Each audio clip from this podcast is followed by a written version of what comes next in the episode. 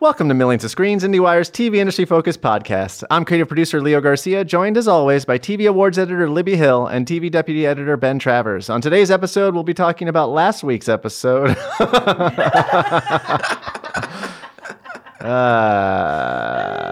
episode, episode, episode, episode. This is a millions and millions of little screens. Can't you shut up? I'm busy. Boy, what a great show. Now it's time for the clicker, our recap of the biggest news items from this past week. This past week of Watchmen was a pretty mind bending episode. I think it's an episode that you're in or you're out on at this point, right? I would I would think so. I, I have to believe it. I have to think that that episode is really going to be the one that if people were sort of waiting and seeing and being like, oh, well, I'll catch up with it once the season is over. I think the reaction to that episode is something that people are like, oh, okay, I might. I might have to start watching week to week. I need to get caught up. I need to see what's happening here. yeah, I I do agree, and I think I think the the kind of overwhelming response we've seen, the positive overwhelming response we've seen for it so far should should handle that. And at the same time, I, I saw a couple people getting into a discussion um, on Twitter of all places because that's where the great conversations take place. Uh, kind of arguing about like, is this another one of those shows where oh, I had to wait six episodes for it to like figure itself out and do what it's trying to do, and that's not what happened here. Watchmen didn't Watchmen is still the same show it's always been. This was just such a game changing episode that if for whatever reason you wanted to give it another chance, or if you fell off or or whatever it was, then this is just another reason to kind of keep going with it. But to say that, you know, all of a sudden it figured out its tone or all of a sudden it, it got good, that's absurd. So I- I'm just squashing that. I would argue to that. I would to that point. I would argue that there is a huge difference between oh, it took the show this long to figure itself out, and oh, it took me this long to figure the show out. Right. Um, And people who are casual wa- viewers may conflate the two. Yeah, And, uh, and I think we've had this discussion with Succession, right? Because I believe Yeah. like um, a lot of people were talking about the first season of Succession being one of those things where oh, I had to wait for it to get good, and I, I don't really agree with that either. I think it's more of the Matt Zoller Seitz argument that t- TV teaches you how to watch it, which we've again discussed before. I, I think that we all probably had a lot of expecta- or a lot of people had expectations on what Watchmen was going to be, and if they something that a professional contact of mine is running into with their weekly reviews of Watchmen is they are reviewing it with someone much younger who is un- completely unfamiliar and who is also completely unfamiliar with the Damon Lindelof sort of house style of storytelling. So, you know, in the third episode, when Jean Smart shows up and it's sort of an episode based around her, it's like, what the fuck is happening? Like, I don't understand who this person is. I thought this show was about Regina King. So yeah, if, if these if this is a new audience that's never been reached before by the showrunner or this creator, then then there's a there's a learning curve.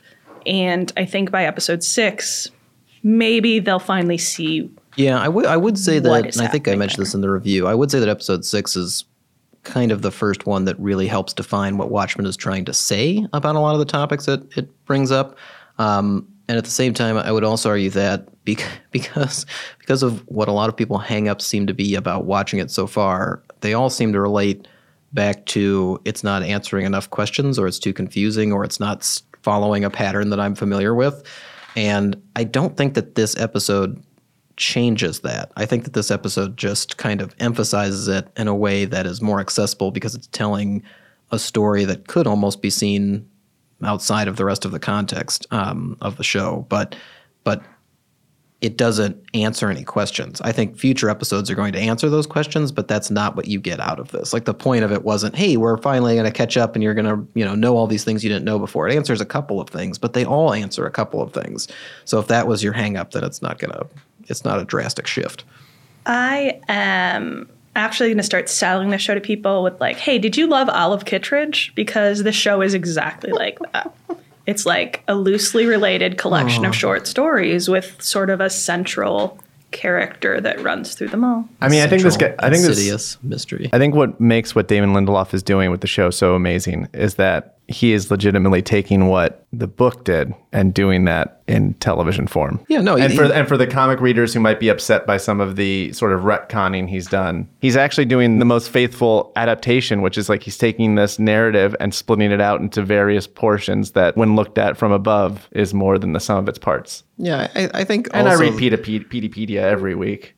Gotta read Peteypedia. but like also that that kind of, I feel like all of the discussion again around, you know, it being a reflection of the comics in some way or being a sequel to the comics in some way emphasizes the point that you you have to read the comics to understand it. And so many people keep falling back on that, even when they're told like repeatedly that's not true, and it's not true. You don't need the comics; they're just helpful. Um, It's not true, especially after episode five and six. It's especially not true. but I do think I do think if you could just summarize it a little bit easier, you could be like, yes, it is a sequel to Watchmen. It it is a sequel. You don't, but you don't need to know the original to appreciate the sequel. I think that was the hardest selling point in describing it simply as a sequel. Like from the outset, it's like if we say it's a sequel, everybody's like, well, then I got to go back and watch it. I got to do all this research and I want to understand it. Blah blah blah. I have to watch Zack Snyder's Watchmen. Oh, God. Let me say this, like not to fly in the face of what you've just argued very well, Ben. Can one of you tell me um, sort of the importance of Hooded Justice's story from the comics and, and how it relates to that episode? Well, they, they they no one knows who, no one knows who he is in the original comic book. They assume he was a, a traveling strong man, Right. I think I saw that. but of a of I think Russian origin potentially because he didn't speak much. Um, there was the implication that he may have been gay, but that that was also not confirmed in in the books. It's all in Hollis Mason's like autobiography, um, and they have like a picture of the strong man next to a picture of Hooded Justice, and it's like these two could the body type is similar, but there was no answer to who Hooded Justice was, which is why I think a lot of viewers of Watchmen sort of latched on to uh, Angela's grandfather potentially being Hooded Justice. A lot of viewers of Watchmen, meaning Leo. yeah. No, I think a lot of people. You, you mentioned that a lot of people had that thought. Uh, I think I just said that because I didn't want to like give it away when Yeah. you threw out that theory. I It's think I just very wanted to like, difficult for us to like not spoil having seen the episodes and having you theorizing to us about episodes and things that we have seen. So we're like, yeah, maybe. Like every time you say anything, I'm like, oh yeah, I maybe. just try to give might a very neutral answer, like supportive but neutral. Ah, good. I've been wrong about things. He was on Jupiter, not Mars. that was me. No, I but- said Mars. No, but I mean, I guessed he was on Mars. oh, sorry. I guessed he was on Mars, and he turned Alright. out to be on Jupiter. Sure. Yeah. And I guessed that the grandfather was Hooded Justice immediately. wow, what an idiot! He got the planet wrong. So, Libby, uh, do you want to chat at all about uh, the Paley Center event you attended last week, which honored, I think, five uh, comedy legends? Yes. Luminaries of the comedy realm? Yes, it was incredible. It was a fundraiser for for the Paley uh, Media Center, but it honored um, these amazing talents that I can't believe were I was in the same room with. But it was um, Bob Newhart, it was Carl Reiner, it was uh, Norman Lear, it was Carol Burnett, and it was Lily Tomlin, and they all spoke, and it was it was amazing. And it, they pulled from the obviously the extensive Paley media archives and and made like these amazing montages for for every person. And it just uh what i left the evening thinking about was how we haven't made as many advances in comedy especially on television as it, i would like to see like carol burnett to- told a story about how she the only reason she got her own show is because of a clause in her contract with CBS. When she went to them and was like, I want to do a comedy variety show, they're like, mm, that's really a guy thing. So it's not really a place for you gals. And it's like, oh, that's great that she went and she kind of broke through that ceiling, but it's not as though we have a bunch of variety or late night talk uh, shows featuring women right now. It's not like there's parody there. Um, so it's very depressing to think that, you know, it's been 50 years and what really has changed. It's also very heartbreaking to me to see Norman Lear at like 97 years old out there still trying to diversify television comedy um, in his late 90s, still fighting the good fight and, you know, losing. Like it, it's still television uh, situational comedy is is still so predominantly white, and it's a huge bummer. But it was it was very inspiring in that these people are still with us. There's still plenty we can learn from them, and um, Bob Newhart is still really fucking funny, and he's like. 90 some years old. He got up there. He was the first person awarded. He gave a 25 minute speech, just Wow. basically going through his entire life. And I laughed, and it was amazing because I was like, I don't know, when I'm going to have a chance to hear Bob Newhart speak for 25 minutes. So it was nice. Love your legends while you can. Guys, it's Thanksgiving week. What are you thankful for this TV year? It's a great question, Leo. Um, I I have s- I have problems thinking about why anyone would care what I personally am thankful for. So I twisted this question around a little bit, and I was like, what should TV fans be thankful for? And then I'll try to incorporate as little of my own perspective as possible. Okay, so yeah, that's what people are, are tuning into to hear no one's perspective. Well, Well, no, just not mine. They want yours. Yours is good. he's ascribing his thoughts onto the populace, which is also kind of fun. yeah, that's, which I is mean, presumptive. that's actually very, that's so much worse. Well, I am going to start with something that no, I don't think a lot of people in this room agree with, which is too much TV is good. I am thankful for too much TV. I am thankful that we have a whole lot of content out there to choose from, uh, even though it is slowly crushing us, and um, a lot of it is becoming kind of an amorphous blob of of kind of good, okay, decent television that people can't distinguish from each other. Um, but without all of the all of the TV, without all of the choices, then there would be fewer shows, and I think we'd just have more of the stuff that looks the same. So going back to an older argument of this content surge, this upcoming middle of, however we want to say it, streaming war we're in, um, I think it's good because without it, we wouldn't have certain things that are great. Um, I am very thankful for, personally, Tuca and season one. Um, I recognize that that is both a a very sad statement because there is no season two. Uh, but I'm choosing right now to be thankful that we got the season that we did because I have rewatched it a lot since it came out, since it's been canceled. It's absolutely one of my favorite things this year. It will be something that I go back to on a regular occurrence.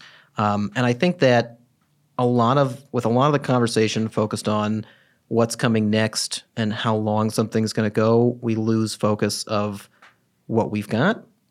And that includes stuff like Glow. I'm very thankful we're going to get a final season of Glow. I'm very thankful we're going to get a final season of Dear White People. I know that, I mean, I think with Glow that it could have run longer and it could have been very successful running longer, but four seasons is nothing to sneeze at.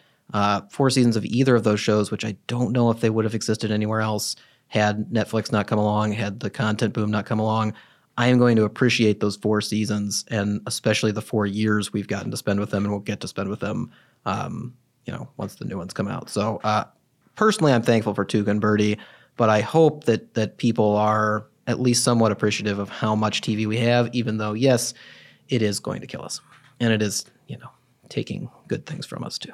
Libby, what is something you're thankful for this TV year? I mean, I I feel like this is so so appropriate given Ben espousing that we should be grateful for all that we have on the TV landscape, which I part of me totally agrees with, but at the same time, one of the things that I am most thankful for this year is that Game of Thrones is finally over. Um, for as much as we have been caught in this constant swirl of content and new shows and peak TV and again, streaming wars, there was so much of our bandwidth sucked up by Game of Thrones by trying to fi- feed that specific monster and uh, to the exclusion of things like Tuca and Birdie, to the exclusion of things like Unbelievable. Like, like all of these shows, all of these smaller shows that really could have used and benefited from our attention um, that we we just couldn't give them. We couldn't spare those words for them because Game of Thrones demanded um, coverage. It demanded attention, and so with no like vitriol vitriol in my heart, I am glad that it came to an end. I'm glad that you know 12 months from now I'm not going to be sucked back into writing the same stories that I have for the last however many years and that maybe the landscape will stay clear enough for for something else to percolate and and rise through the ranks, Or several something else's. like The Witcher. Yeah, I was gonna say I'm thankful for um, Witcher the- season two. The fact that the next Game of Thrones, I don't think will be anything like Game of Thrones. So I, I look forward to whatever that next show is because I too am, am happy it's gone. Maybe with a little vitriol in my heart. Ben, you have a semicolon, and then you have some other things. What? el so you mentioned you only mentioned Tuca and Birdie. Did- Um, I'm thankful, and again, in the spirit of the holiday, I'm going to be thankful for something that I normally rail against. Uh, I'm thankful for Disney. Ugh. Oh wow! Reinstalling the idea that weekly releases are good. Mainly, I'm thankful for weekly releases, but Disney with The Mandalorian, by releasing that once a week, they're reminding people of the value of things that are released weekly as opposed to something being released all at once. Libby has thoughts. Ben, I'm so happy you said this because as I was driving in today, I thought about adding it to my list. I was like, God, it's such a relief to have weekly releases, and um, and yeah, Disney is kind of the highest profile. Um, conveniently forgetting about Apple for the moment, but these new two streaming players are like, yeah, there's nothing wrong with weekly reviews re- releases on some on some fronts, and I they're not wrong. Yeah, and on, on a very selfish level, I love weekly releases as a writer because I get to, you know, for the shows that are worth it, you get to cover them more extensively. You Right. have more opportunities to talk to as many people involved with it as you can. You can spread that coverage mm-hmm. out because that's usually people are interested in it longer. But I do think that strictly from a fan standpoint, it's beneficial to have those weekly releases, even though at this point a lot of people are trained to be like, I need the next one. Give me the next one. I'm not going to start until it's all out there. Well, fine. You can wait until it's all out there if that's the only way you're willing to engage with TV.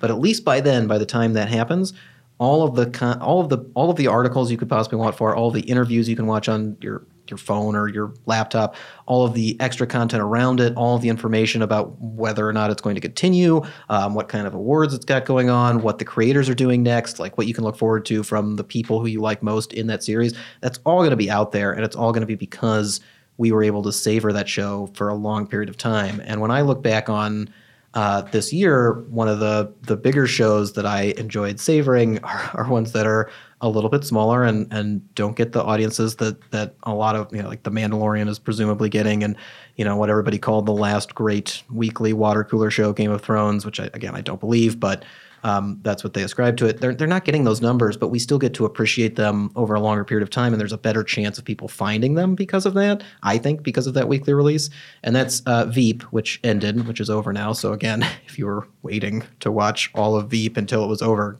good fucking luck. But I mean, enjoy it. It's great. It's worth it. Um, and then Better Things, which is ongoing. Uh, on FX, uh, I know Libby and I both love Pamela Adlon. We want to throw as much support her way as humanly possible. Um, but those those weekly rollouts for those shows, they're they're a lot denser than they appear. Like you can watch an, an episode of Better Things and move on to the next one and just kind of live in that experience if you want to, live in that world that she's created. Um, but you can also just watch one of those episodes and then kind of work your way back through it and be like, well, what was she tackling with with this little chunk? And then what was kind of the overarching part of it? And then what were the themes that connected to the things that I saw before? And you can kind of appreciate a lot more of what's going on there. And so much of it is just good. Like so much of what Better Things is trying to do is just trying to be positive. Um, and I was I was just very thankful to be able to live in that for you know two months instead of one weekend. Right. And I can't tell you how valuable that is for anybody who watches TV, like who anybody who's just always going to be watching TV, having that thing around that you love and that m- helps you feel better. That's that's something to be thankful for. Like longer, having that around Right. longer. So Right. Libby, which of these things do you want to talk about next? You have several things left. I do. I just wasn't sure. I wanted to make sure I had a, I I had a bunch to choose from. I, I mean, I think that If you had to pick one, if I had to pick one, I I would say I'm really grateful for season twos, um, which is what makes me a little sad about uh, Tuca and Birdie.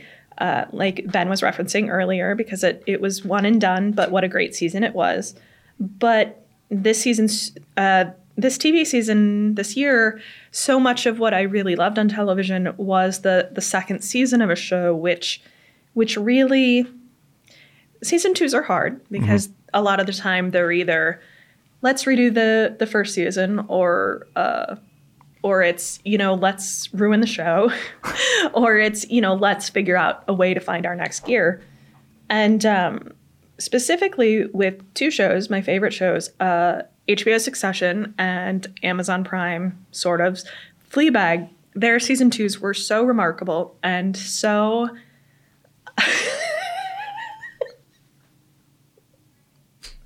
their second season were so, were so remarkable and and so finely tuned. Um, it was just a joy to sit and and revel in these universes that they'd created, and they were so different. Um, Fleabag was so small and so intimate and so so bound to these very human fears and emotions and relationships.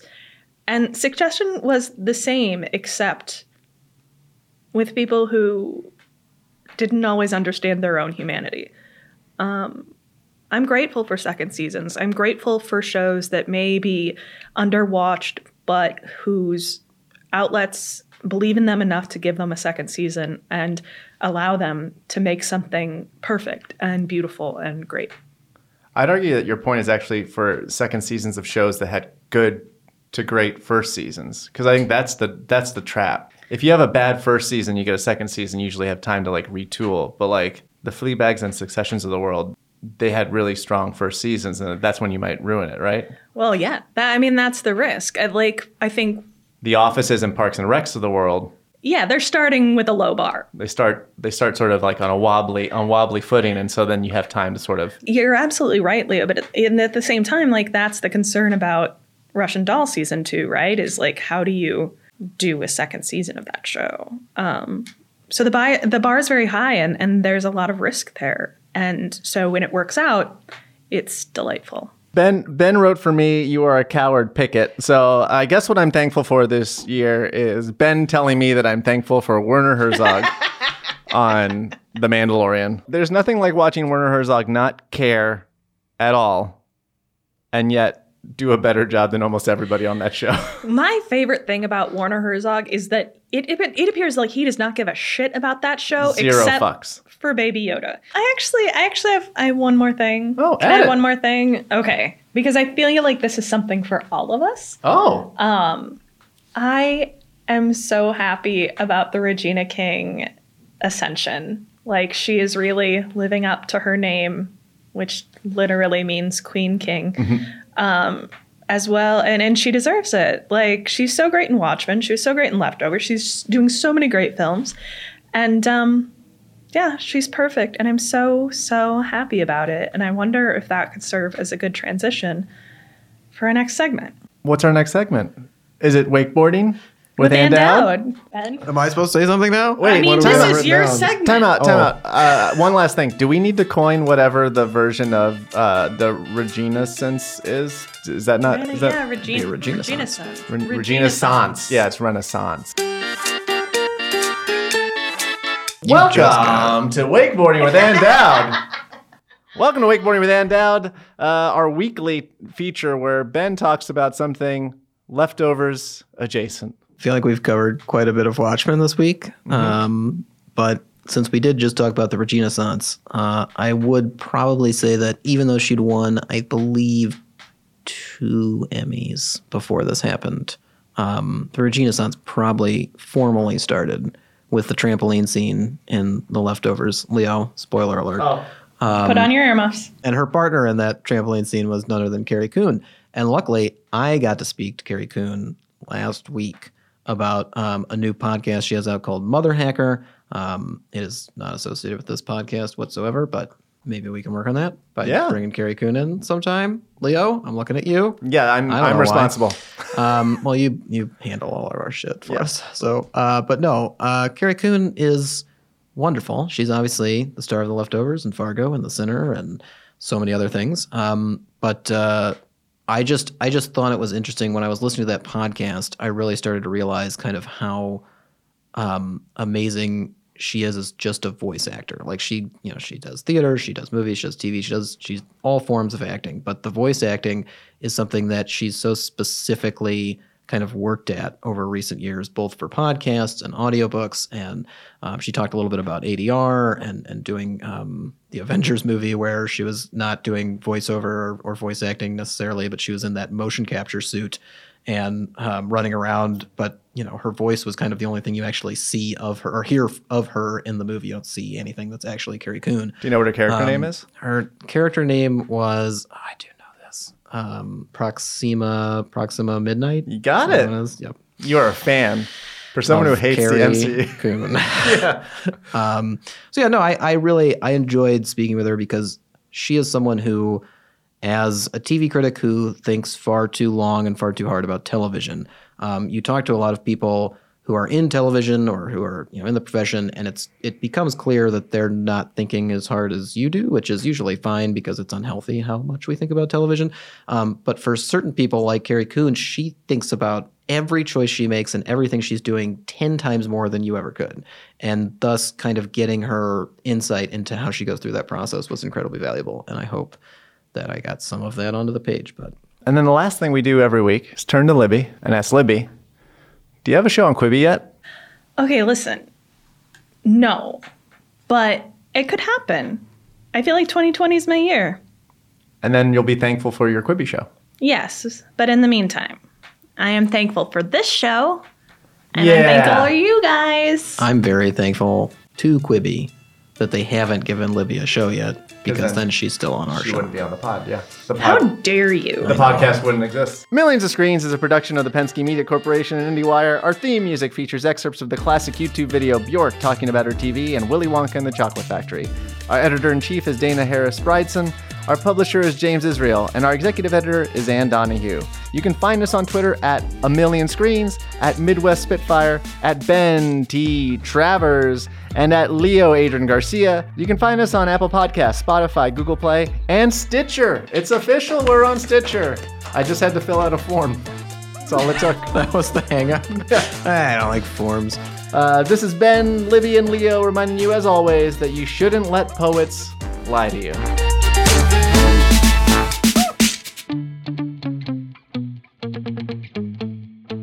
You shouldn't let poets lie to you. Ain't nothing wrong with a couple of cold brews and a cool podcast.